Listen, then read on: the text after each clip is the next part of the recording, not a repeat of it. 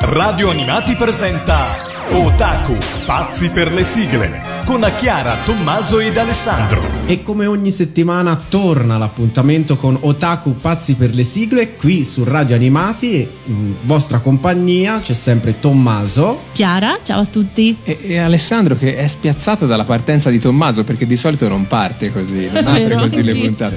Vedi, un po' di sorpresa. Ciao a tutti, è una settimana un po' particolare, quindi cerchiamo di rallegrare, anche alleviare un po' questo periodo un po' strano, però insomma noi siamo qui, qualsiasi cosa c'è di meglio delle sigle dei cartoni animati per tirare su il morale, tirarci su. Allora, un tema a cui tengo molto: questa settimana è appena passata la festa della donna e è stato bello fare questa scaletta, dedicare questa puntata a delle donne, quelle che non aspettano, con carattere. Che quelle che non aspettano che il principe azzurro venga a salvarle, donne emancipate. Parleremo di femminismo, avremo come ospite Alessandro Falciatore di Anime Click e di Tokyo Eyes, che ci racconterà di una di queste ragazze. E quindi vi fa piacere appunto il girl power. Io sono la quota rosa del programma, direi. E ci tengo molto, e quindi iniziamo con la 10ª posizione. Tommy, in 10ª c'è una ragazza dai capelli turchini, ma non è quella fatina turchina che tutti si aspettano, no. È una ragazza, una giovane ragazza tosta, forte, con un bel carattere deciso. Sì, noi la vediamo inizialmente 16enne, inizia la storia lei a 16 anni, anche se sembra più piccola, sì, ma anche il protagonista maschile sembra molto più piccolo, perché ne ha 14, e avremo un'evoluzione di questo personaggio fino ad arrivare alla fine di Dragon Ball GT, che ha tipo 60 anni, non so, a questo punto, senza dimostrarli ovviamente, però insomma stiamo parlando ovviamente di Bulma, che è una ragazza tosta, molto intelligente, bella, bellissima. È lei che costruisce il radar cercasfere, è la figlia del proprietario della Capsule Corporation, colei che costruirà nel futuro la macchina del futuro, appunto, per Trunks, e poi si sposa con Vegeta. Con Vegeta, alle spese povero Yamcha, che insomma frenzonato per tutto. Yamcha. Povero Yamcha. Tra lui e come si chiamava? Oddio, ho voluto dire troppo velocemente. Quello bianco che l'amico di Tenzin. Riff. Tra lui e Riff non so chi è più sfigato. Oddio, anche Krillin comunque. Puoi mettere Vegeta. Krillin è un campionato a parte. Cioè. Sì, direi. Comunque una ragazza che ha le sue doti, cioè sa di essere una bella ragazza, sfrutterà questa sua dote, appunto. Ovviamente quello che abbiamo visto noi è un po' stato sempre edulcorato, ma insomma lei fa vedere un po' di tutto per ottenere quello che vuole, perlomeno da ragazzina, poi crescendo. Nella prima serie, che a mio avviso rimane la migliore, c'è un maialino all'inizio che dà noia a Bulma. Oscar, bravo, è quello che esprime il primo desiderio, vuole le mutandine, sì. Esatto. E questa bella serie con protagonista femminile Bulma arrivò in Italia, la vedemmo appunto, esatto, su Junior TV nel 1989. Io me lo ricordo, a quei tempi fu bellissimo, ed arrivò con le sigle originali, quelle che poi appunto su Italia 1 avremmo visto con la sigla di Giovanni. E poi, credo forse per la prima volta, ci ascoltiamo la sigla di chiusura di quest'anime, che detto così non vi dirà molto, che si chiama Romantic Ageru Yo di Ushio Hashimoto, ma se la sentite sicuramente ve la ricorderete. Quindi 10º posto da Dragon Ball, Bulma. No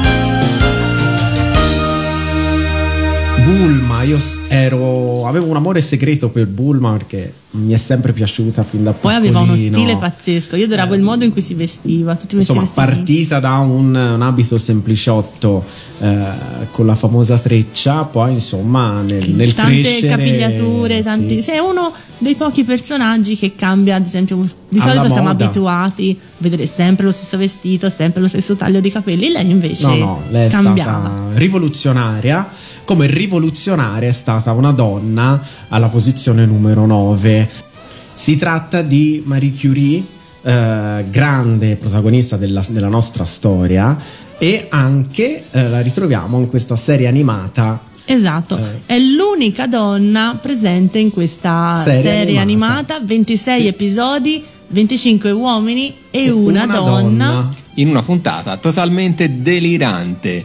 Noi ce la siamo rivista ieri sera con Chiara per l'occasione ed è veramente delirante.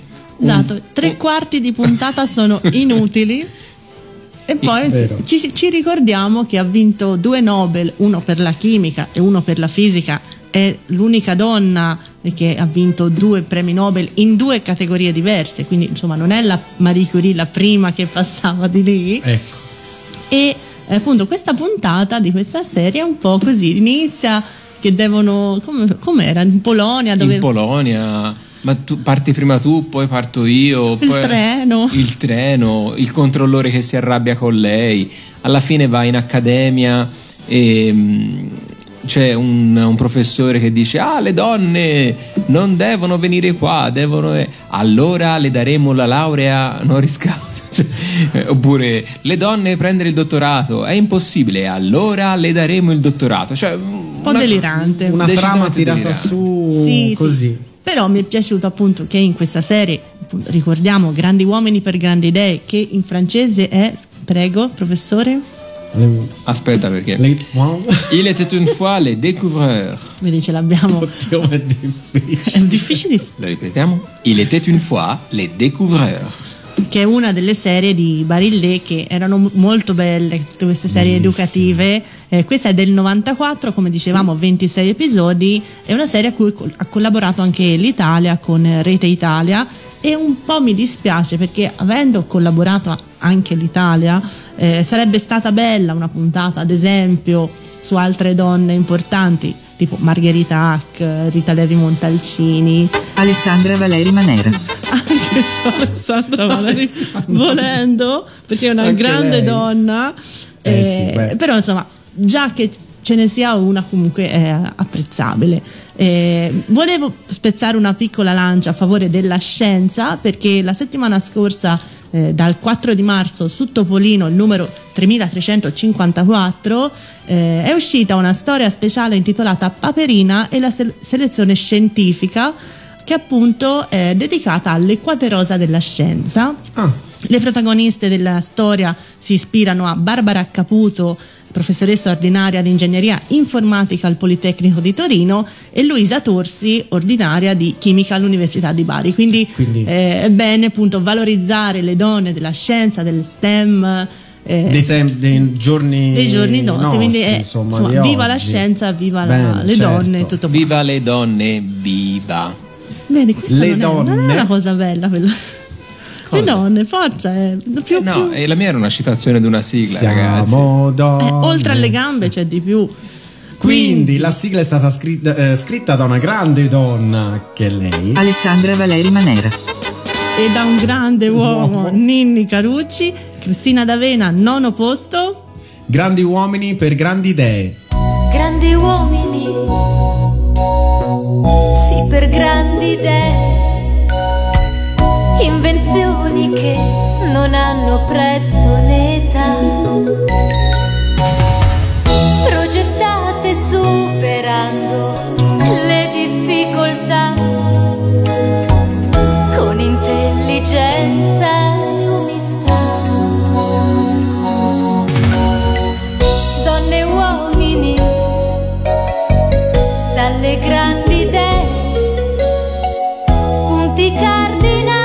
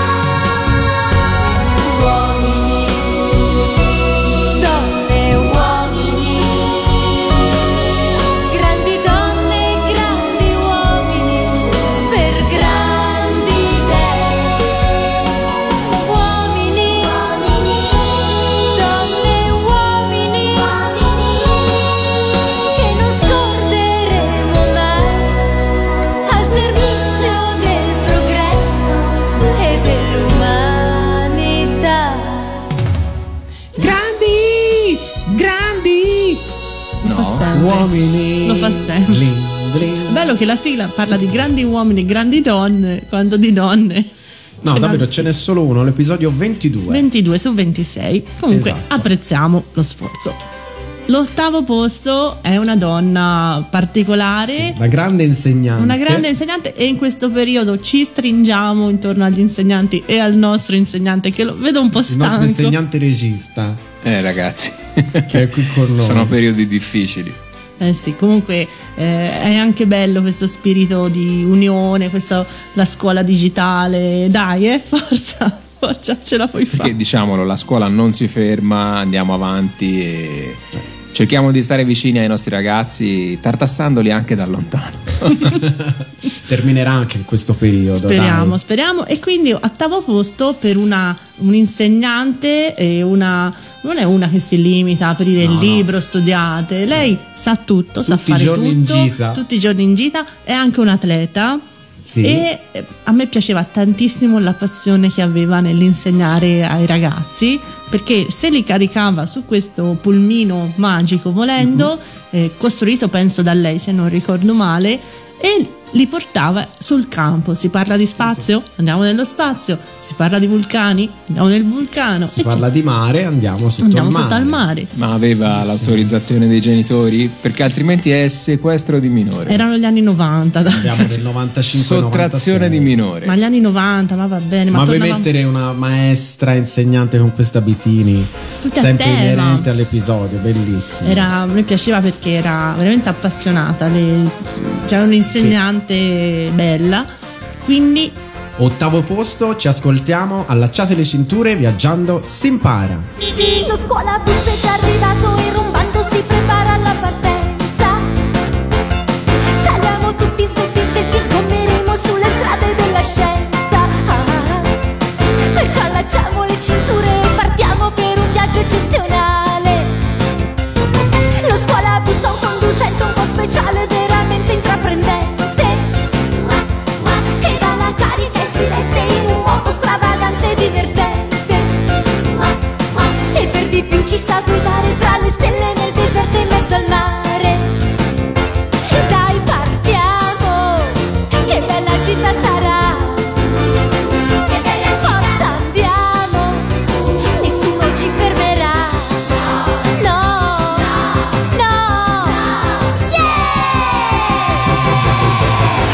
Allacciate le cinture, viaggiando si impara, che scoperte, che avventure con il nostro scuolabus. Allacciate le cinture, viaggiando si impara, allacciamo le cinture, viaggiando si impara, yeah, sul nostro scuolabus.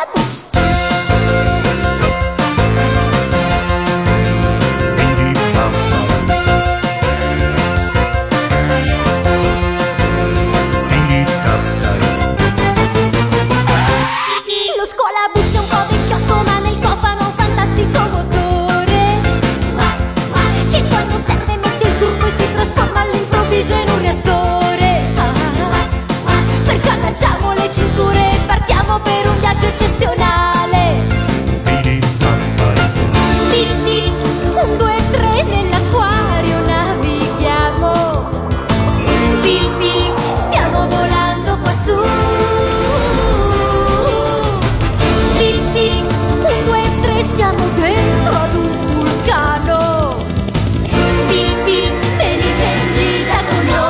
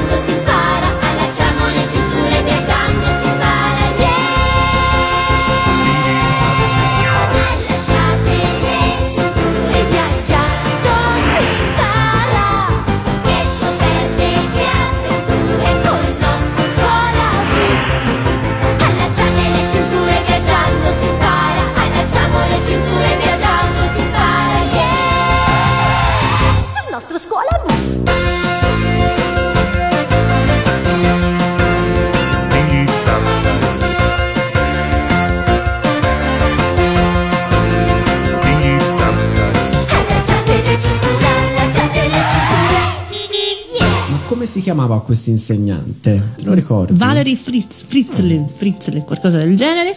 Aveva i capelli rossi un po' mesciati, sì, molto carino. E la sigla era scritta da Fasano e da Giorgio Vanni, no. Il capitano. No, lui ancora non era arrivato, era presto. Scusate, ho sbagliato tasto. Alessandra Valeri Manera. Se non ricordo male, questa serie è passata l'anno scorso, 2 anni fa, anche su Netflix, sì, giusto? Dovrebbe, la prima non ho serie. Controllato, ma forse c'è ancora. Sì, sì, me lo ricordo. Non, c'è ancora. No, non aveva non la sigla di. No, c'era quella americana. C'era quella originale, però c'era, quindi insomma è stato carino anche rivederla. 7° posto abbiamo una ragazza dai capelli rosa, bellissima. Lei era meravigliosa. E questa protagonista doveva aver perso i genitori, ovviamente. Cioè, scusa, volevi una classifica senza nessuna che perdesse i genitori in tenera età. Si imbatte appunto nel pieno del dolore, in questa disperazione, nel classico principe da fiaba, e quindi in questo caso abbiamo un principe classico, bello, affascinante, a cavallo, la bacia, leva via le lacrime dal volto e le regala un anello con sopra una rosa. Questo anello era bellissimo, io lo volevo, e questo è la classico schema da fiaba, solo che lei non reagisce come tutte le altre principesse, quindi esce dagli schemi e decide di diventare lei stessa il principe della fiaba. Quindi era molto molto bello, e quindi incarnerà questa figura del principe coraggioso, forte, però mantenendo la sua femminilità. Lei era bellissima, aveva questa divisa un po' alla Lady Oscar, però che le mostrava le gambe, ma aveva anche una divisa scolastica, sì, giusto? Sì. Era bellissima. E lei appunto avrà l'obiettivo durante la serie di salvare l'altra protagonista della serie, Anti, che doveva essere vinta in duello da altri contendenti, esatto, quindi la vince lei e rompe il circolo vizioso della donna oggetto, quindi era un anime forte, bello e rivoluzionario, che appunto, come il titolo della serie, che è La rivoluzione di Utena. Quindi in Italia arrivò su MTV nel 1997, poi è stato anche su manga dal 2010 con le sigle originali bellissime, esatto. Quindi da La rivoluzione di Utena, Rondò Revolution di Masami Okui.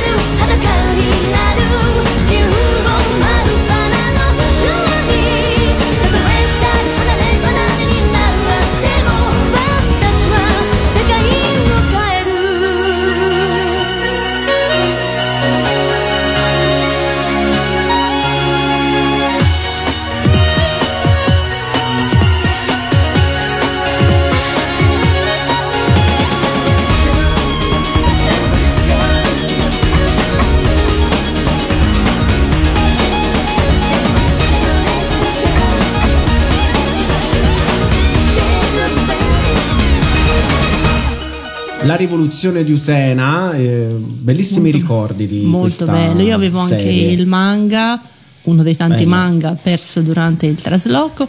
Ciao mamma, e non lo ritroverò mai più. No, e era bella, colorata, era bellissima, bellissima. Anti un po' di colore, con gli occhi chiari. Leggende dicono che doveva essere trasmessa su Mediaset, che era pronta anche una sigla italiana, ma a quanto pare, insomma, vista anche i temi trattati, non fu trasmessa. Era un po' forse leggenda, meglio, perché se dovevano tagliuzzare, forse meglio così, che sia andata su MTV dritta come doveva essere. E di MTV parliamo. Sempre MTV, abbiamo posto. Una ragazza che ha caratterizzato la mia adolescenza, cioè io Clara, questo è il nonno. Nonno, questa è Clara. No. Sicura? Cioè, sicurissima. No. Questa è Mora, agli occhiali. Era doppiata da una grandissima Marina Massironi, con questa voce un po' monocorde, un po' cinico, sarcastica. Molto bello. Non sorrideva mai, ma giustamente mai. Perché c'è da sorridere, lei era così. E stiamo parlando di Daria, che era nata originariamente come un personaggio ricorrente di Beavis and Butthead, che loro erano fantastici, che loro la chiamavano Diarrea, non so se vi ricordate. E poi ebbe una sua serie, anzi di più, insomma 5 stagioni, forse erano 65 episodi, che andarono su MTV dal 97 al 2002. E appunto Daria è un personaggio ancora oggi modernissimo, questo sarcasmo, questo non voler essere a tutti i modi come tutte le altre. Era veramente. Direi che ci riusciva, aveva questo sguardo un po' disincantato, al contrario della sorella Queen, che era proprio lo stereotipo doppiata da una grandissima Pacotto, che era lo stereotipo della ragazza perfetta, la cheerleader, sempre truccatissima, la moda. Era veramente, invece Daria era proprio quella controcorrente che se ne fregava di tutto e era proprio quello che voleva essere. Quindi un personaggio molto moderno anche a distanza di 20 anni. Una grandissima sigla, vero? Una grandissima sigla che è cantata da gli Splendora, You're Standing on My Neck, Daria. This is my stuff, got to get off, I may go hop. Excuse me.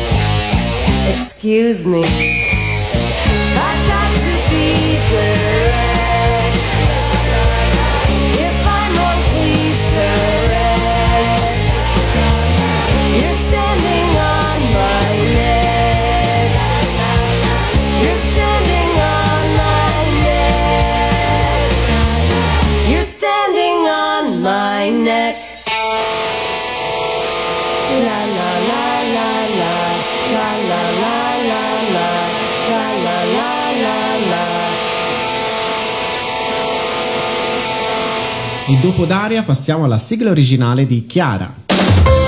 È il momento della sigla originale. In questa puntata dedicata alle donne, e alle donne ovviamente non convenzionali, alle donne coraggiose, alle donne indipendenti, non potevamo non parlare delle donne dello studio Ghibli. Tutte donne anticonformiste, non sono le classiche principesse Disney a cui eravamo abituati fino agli anni 90, quelle che stanno lì, io dormo, aspetto che qualcuno venga a svegliarmi e farà tutto lui, ovvio. Anche se ovviamente la Disney ha avuto anche in questo caso una sua evoluzione che è partita col rinascimento Disney, Belle, Ariel, Pocahontas fino a Mulan, fino ad arrivare alle nuove principesse Disney, da Elsa e Anna, Oceania insomma, Moana, che tutto sono anche loro tranne che principesse che stanno ad aspettare che qualcuno le salvi. Ma le donne Ghibli, le donne di Miyazaki e Takahata, sono donne tutto fuorché appunto donne timide, donne assolutamente, insomma, tutte molto emancipate.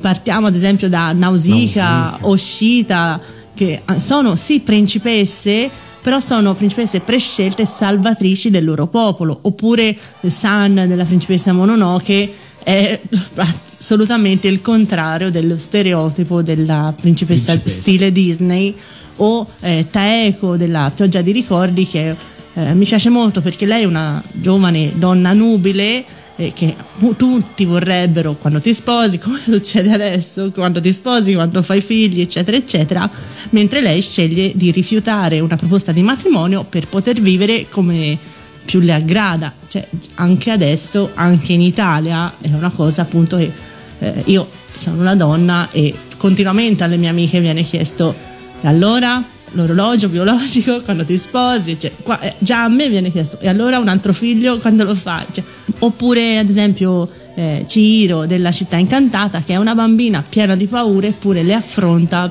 pur di salvare i suoi genitori, che ricordiamo la mamma è Sandra Milo, che la chiamava Ciro, mio Dio, Ciro. Passiamo oltre, ti prego. Una che mi piace tantissimo, ovviamente è un po' più infantile, una ragazzina, è Kiki, che lei lascia la tranquillità della casa in cui vive e prende parte da sola per diventare appunto la strega che ha sempre voluto, essere indipendente e trovare la propria strada. È un messaggio bellissimo. E quindi proprio da Kiki consegna a domicilio ho scelto una canzone che mi piace tantissimo, proprio quella di apertura in cui lei prende e vola via verso questa città che dovrà trovare. E quindi ci ascoltiamo Yumi Matsuoya con Rouge no Dengon. Anno hito no mama ni au tame ni ima hitori resha ni notta no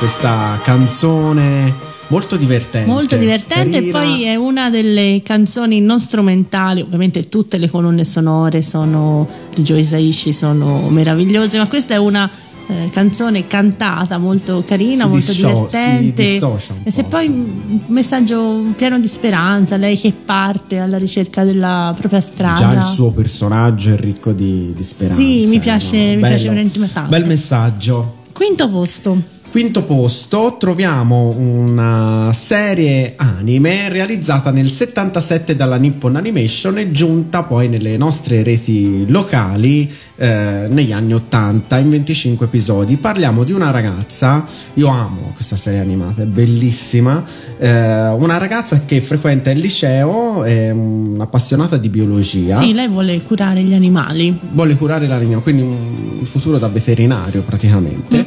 E ha intenzione di iscriversi proprio all'università per apprendere questa disciplina. È un'ottima lanciatrice nella sua squadra di softball e il suo talento viene notato da Tetsugoro Iwata, il vecchio pitcher dei Tokyo Mets. Quindi l'anziano giocatore è convinto di aver scovato un portento, un gran talento, inizia a tormentarla e insiste per convincerla ad entrare nei professionisti del baseball. E, sì, loro erano un po' proprio, era una squadra proprio di tutta squadretta, un po' come quella di Pallacanestro per Rudy, e diventa la prima scelta dei malconci Tokyo Mets. Ma stavolta è la federazione giapponese a metterle i bastoni tra le ruote. Esatto. Perché il regolamento non consente alle donne di giocare con i professionisti maschi. E in effetti fino agli anni 90 esisteva realmente il comma 1 del paragrafo 83 dello statuto ufficiale della federazione, secondo il quale non erano ammesse donne in squadra ad eccezione degli ufficiali medici, e quest'articolo è stato modificato solo di recente, quindi insomma era una rivoluzionaria questa, se ci pensi, questa ragazza e questa serie, sì. Perché una donna che appunto no, io voglio giocare con gli uomini, la federazione poi in quest'anime cambierà il regolamento. Pur di farla giocare, sì. E lei si farà degli allenamenti, siccome le squadre avversarie sanno che lei è una femmina e che ovviamente il corpo non è quello di un uomo e ovviamente è un po' più debole dei compagni maschi, le daranno addosso di brutto e lei farà degli allenamenti pazzeschi per appunto rimediare a questa ovvia debolezza. Mi piace. E ci riuscirà perché diventerà la migliore di tutti, insomma. Era anche molto testarda, sì. Diventa anche bravissima nel bowling, se non ricordo male, pur di lanciare la palla, insomma in tutto quello che fa lei diventa bravissima. La nostra Pat, la ragazza del baseball, e noi ci ascoltiamo, quindi, siccome avevamo già fatto nella puntata dello sport la sigla delle mele verdi, ci ascoltiamo come spesso faceva TMC che cambiava le sigle sì. Ci ascoltiamo la versione di Luana Heredia di Pat, la ragazza del baseball.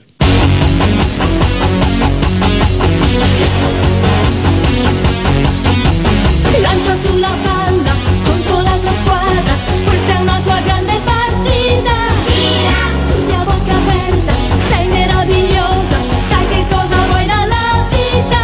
Gira in mezzo a tanti ragazzi, tu sei l'unica donna. C'è chi ti invidia e ti odia solo per te, la donna.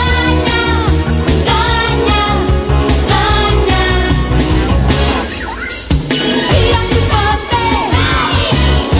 Nessuno ti potrà fermare, tu sei incredibile, l'orgoglio del tuo allenatore. Pat, la ragazza del baseball.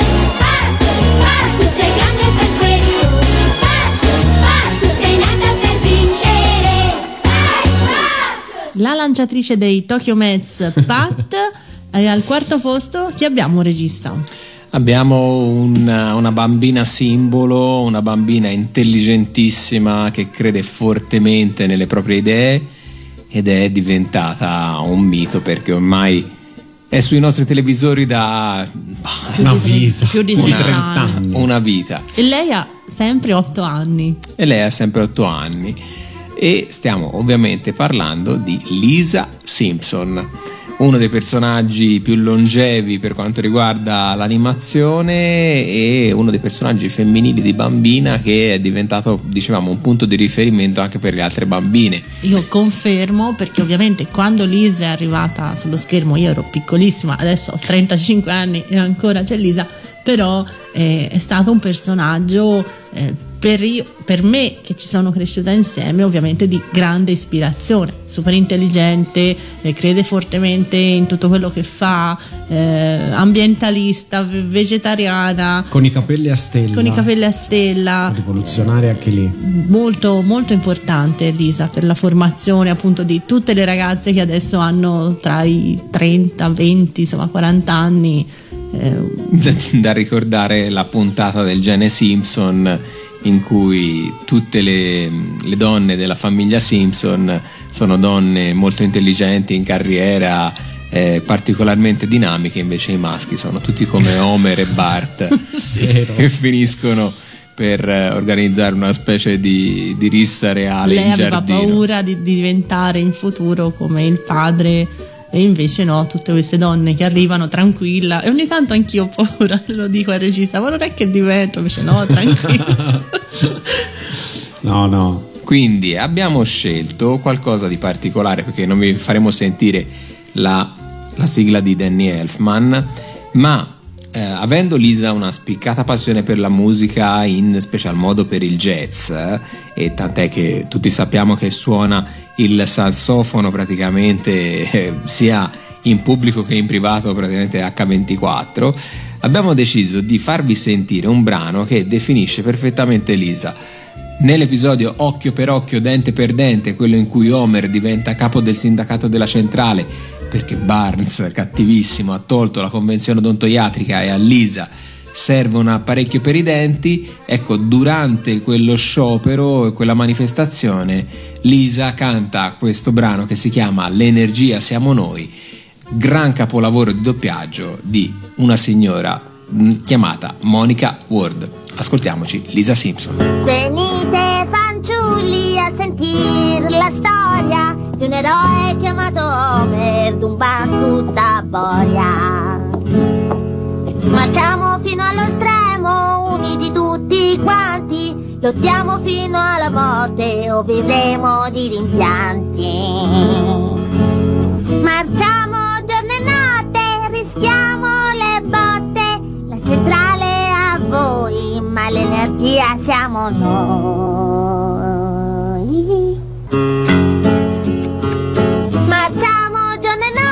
Rischiamo le botte, centrale a voi, ma l'energia siamo noi. Marciamo giorno e notte, rischiamo le botte, la centrale a voi, ma l'energia siamo noi. In terza posizione, Tommaso, non potevamo non parlare di questa ragazza un po' speciale, appunto poi ne parleremo, che è la principessa Zaffiro. Esatto. È uscita una nuova versione manga appunto da poco, e quindi abbiamo pensato, perché non chiamiamo colui che ultimamente sta parlando sempre della principessa Zaffiro, ovvero Alessandro Falciatore, e quindi abbiamo in linea Alessandro di Tokyo Eyes, quindi un bel esperimento radiofonico di due programmi di radio animati si uniscono. Ciao Alessandro. Ciao Alessandro. Ciao ragazzi, ben ritrovati. Bene, ha visto questa bella unione tra programmi.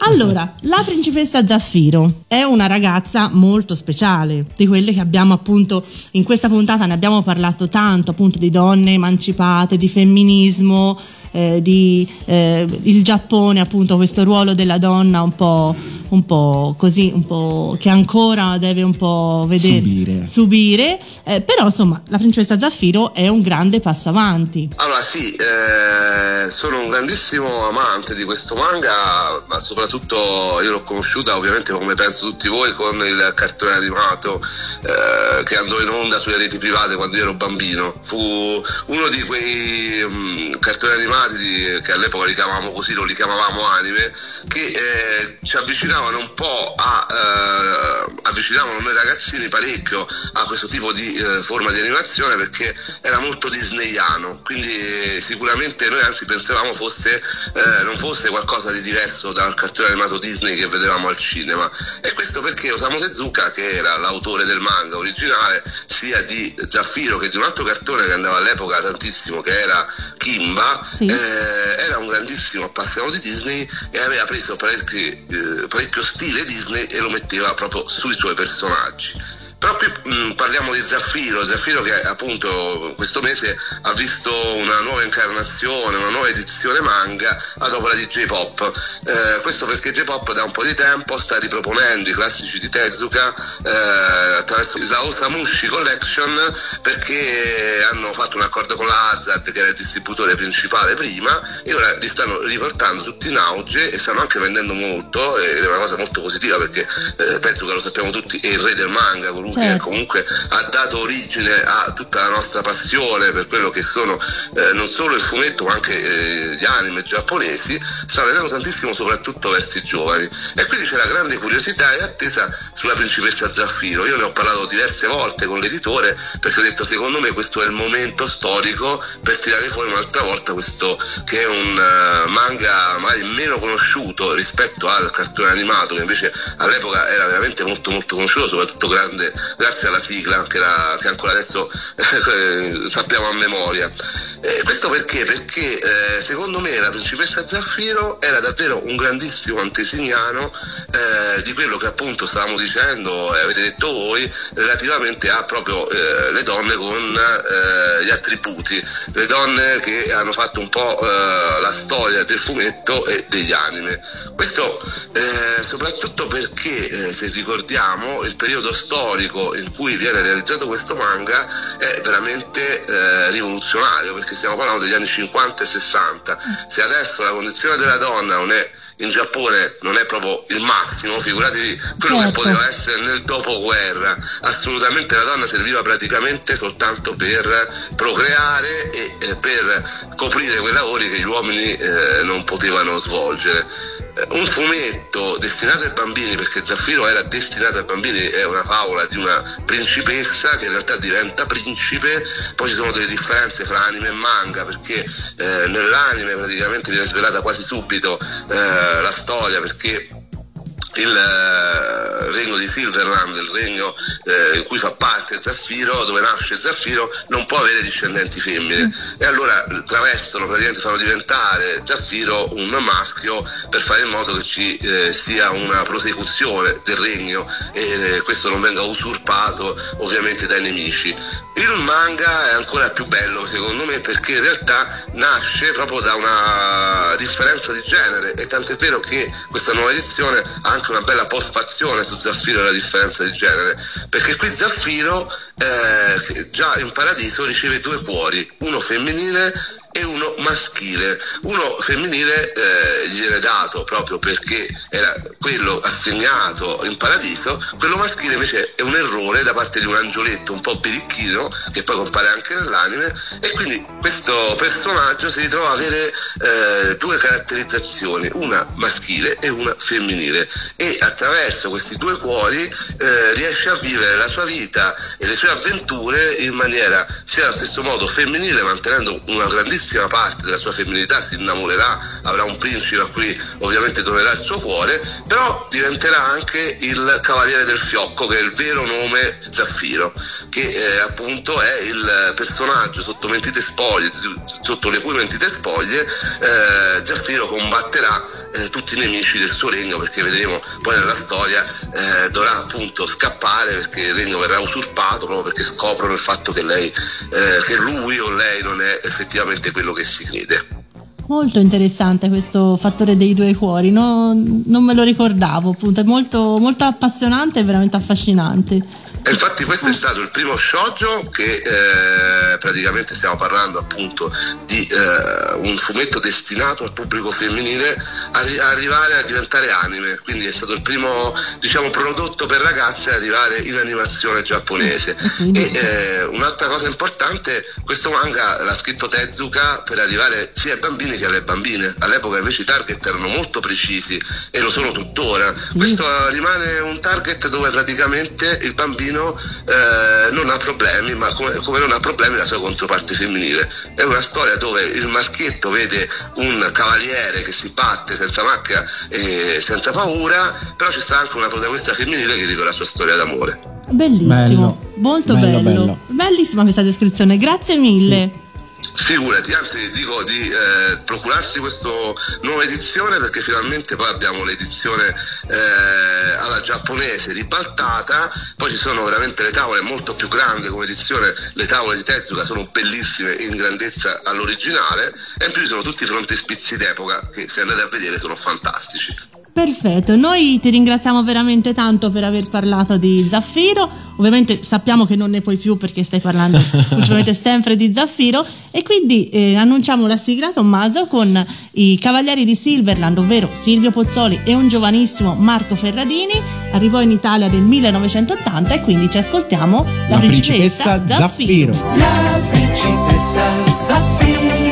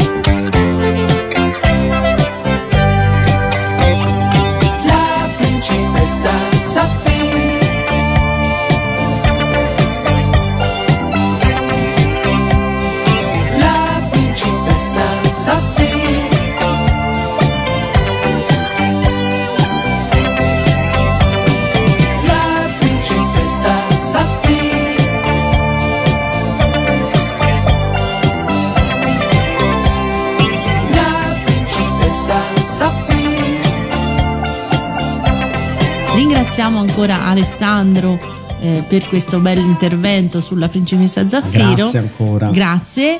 E volevo aprire una piccola parentesi sul ruolo dei mangaka in Giappone, che a partire da Tezuka fino agli anni 70 il ruolo dei mangaka era prettamente maschile, anche quelli appunto dedicati, come in questo caso la principessa Zaffiro, dedicate alle ragazze. La svolta avvenne nei primi anni 70 con l'avvento del gruppo 24, un gruppo di mangaka donne, chiamato così perché nata in tutte intorno all'anno 24 dell'era Showa, ovvero il 49, e appunto le donne iniziarono a scrivere i manga. La più famosa di questo gruppo 24 è una signora che probabilmente ti dirà qualcosa, che si chiama Ryoko Ikeda, ed è la mangaka strafamosissima di Lady Oscar. Soldati, sono il vostro nuovo comandante e il mio nome è Oscar François de Gerget. Tutti sull'attenti, è arrivata. Che nel 72 scrisse e disegnò questo capolavoro arrivato in Italia come la Rosa di Versailles e poi diventato Lady Oscar, che è una donna straordinaria. Si pensa appunto che è del 72, questa donna che rinuncia alla sua femminilità, vuole combattere prima perché è imposto dal padre e poi perché lo vuole lei, che però se ci pensi diventa un'eroina quando si riscopre donna, scopre appunto l'amore per Andrea. Ciao Andrea, quando ci penso ogni tanto mi viene batticuore. E appunto parteciperà alla rivoluzione francese come donna. A proposito del ruolo della Ikeda come mangaka, ho trovato un'intervista molto interessante in cui lei dice che mi dissero chiaro e tondo che mi avrebbero pagato la metà di quanto guadagnava un autore uomo. Io mi lamentai e lui candidamente mi spiegò che lo faceva perché se un suo autore avesse deciso di mettere su famiglia avrebbe dovuto mantenere la moglie, se invece mi fossi sposata io, a me avrebbe pensato mio marito. Cominciando a immaginare Lady Oscar, ero sicura che la storia di una ragazza che aveva sacrificato la sua infanzia e i suoi sogni avrebbe colpito il cuore di tutti. In particolare in Giappone cominciarono a identificarsi con Oscar le donne osteggiate sui posti di lavoro. Anche oggi mi succede e mi sorprende. Quindi è una cosa di un'attualità pazzesca. Anche se oggi, ci pensi, certo, a distanza di 40 anni, anche oggi le donne sul posto di lavoro non hanno, per quanto i passi siano stati enormi, per quanto ovviamente i diritti, molti cambiamenti però nell'immaginario, cioè io lo vedo anche nel mio lavoro che le persone si rivolgono a me in quanto donna in un modo e al mio collega in quanto uomo in un altro, quindi è così quindi ci ascoltiamo una sigla bellissima, Tommy, una sigla che arrivò nel 1982 il 1 marzo, quindi tantissimi anni fa, cantata dai Cavalieri del Re, quindi Lady Oscar. Grande festa alla corte di Francia, c'è nel regno una bimba in più, biondi capelli e rose di guancia, Oscar ti chiamerai tu. Il buon padre voleva un maschietto, ma ahimè sei nata tu, nella culla ti ha messo un fioretto, Lady dà il fiocco blu. Oh Lady, Lady, Lady Oscar, tutti fanno festa quando passi tu. Oh Lady, Lady, Lady Oscar, come un moschettiere, padre che sei tu. Oh Lady, Lady, Lady Oscar, le gran dame a corte invidiano per te. Oh Lady, Lady, Lady Oscar, anche nel duello l'eleganza c'è. Oh Lady, Lady, Lady, oh Lady, Lady,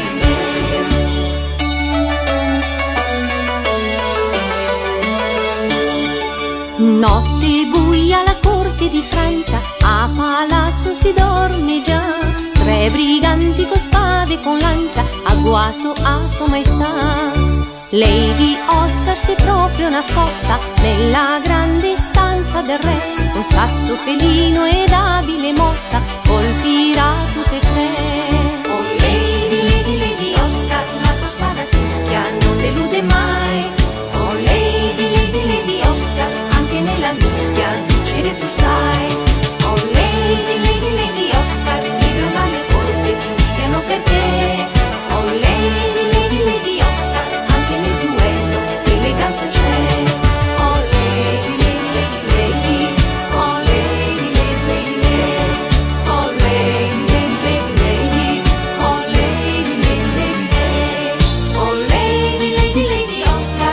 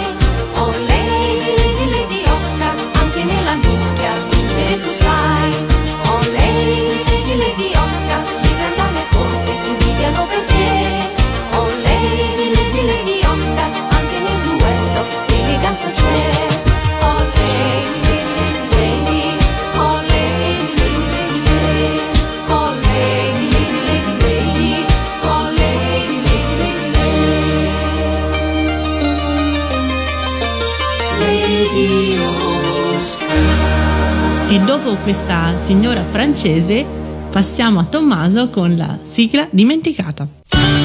È il momento della sigla dimenticata.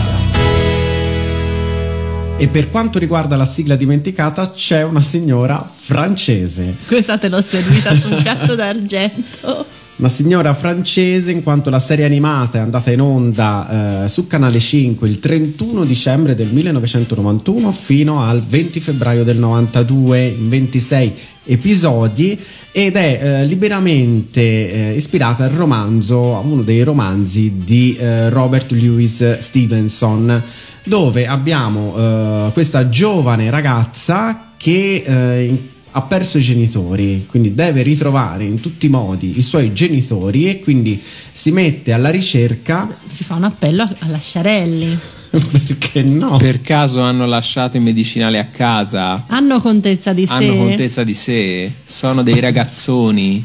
Penso che siano usciti a cavallo, perché comunque siamo. Allora, e com'erano vestiti quando sono usciti? Non ho la più pallida idea. Abbiamo la targa del cavallo. So solo che siamo intorno al 1700 e lei, grande spadaccina, durante il suo viaggio, il suo percorso per ritrovare questi genitori, ne succederanno di cotte e di crude. Ovviamente sarà accompagnata da una figura maschile e insieme, insomma, dovranno osteggiare vari tranelli e quindi un segreto che la ragazza dovrà in qualche modo sapere proprio per giungere alla verità sui suoi genitori. Quindi questi genitori alla fine li ritroverà oppure no? Non si sa. C'è il QR code, si scannerizza, si scopre si scopre la storia. Molto moderni. È vero, chiediamo ai nostri telespettatori se hanno visto i genitori di Marianne. Se li vedete, mi raccomando, chiamate immediatamente in redazione e noi vi accontenteremo. Certo. Intanto però vi facciamo ascoltare la sigla dimenticata di questa puntata, che è stata scritta da lei, Alessandra Valeri Manera, su musica di Ninni Carucci, e Cristina D'Avena ci canta Bonjour Marianne, anche se c'è molta preoccupazione. Bonjour, bonjour, bonjour Marianne, buongiorno francesina, l'avventura è con te. Bonjour, bonjour, bonjour Marianne, c'è un bel sogno in ogni bonjour. Bonjour, bonjour Marianne, bonjour Marianne, bonjour.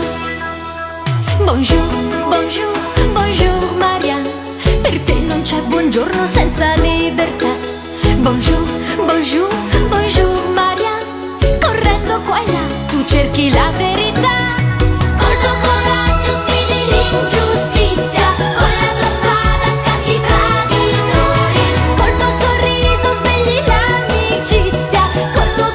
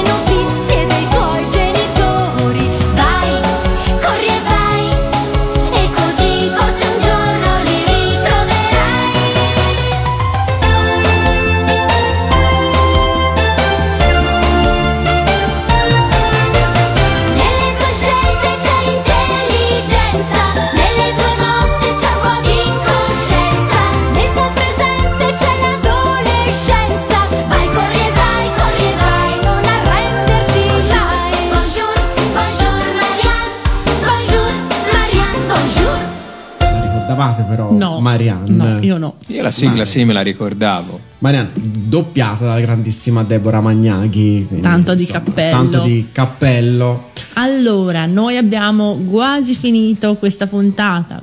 Ringraziamo ancora Alessandro Falciatore per il suo intervento. Grazie sulla Principessa Zaffiro. Ricambieremo il favore, certo. Prometto. Questa puntata sarà disponibile per tutta la settimana nel palinsesto di Radio Animati e presto sarà disponibile appunto anche nella pagina podcast.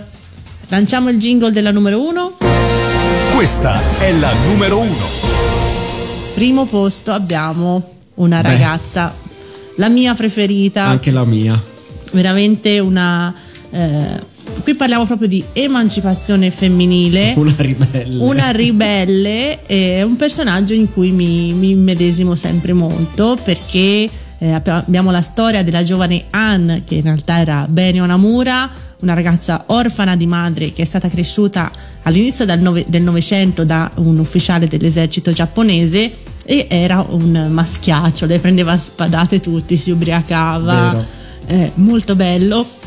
Ed era lontanissima dal concetto di femminilità giapponese, quello che ci si aspettava appunto dalle ragazze dell'epoca. Lei indossa vestiti occidentali, da qui il termine Aikara-san, che è poi il titolo del manga. Le Aikara-san sono le ragazze che vestono l'occidentale perché hanno il light collar, vestiti occidentali, non il kimono, quindi Aikara questa traslitterazione giapponese. E lei è un disastro in economia domestica, non sa cucire, però è una donna modernissima, non accetta l'idea del matrimonio combinato, tant'è che già nella prima puntata promette di sposarsi per amore, quando in realtà all'epoca, ma che siamo matti, ci si sposa per matrimonio combinato. Sicuramente. E scoprirà che il padre l'ha promessa sposa a Shinobu, questo ragazzo bellissimo anche lui nell'esercito, che impareranno insomma via via a conoscersi. Lei andrà a vivere nella casa di Shinobu con i nonni, e il rapporto col nonno meraviglioso, sì. Cioè veramente bellissimo. E poi inizierà a lavorare quando lui andrà in Manciuria. Insomma, non voglio spoilerare troppo, perché se potete recuperate questi 42 episodi prodotti dalla Nippon Animation tra il 78 e il 79, che arrivarono in Italia nell'86, se non erro. Sì.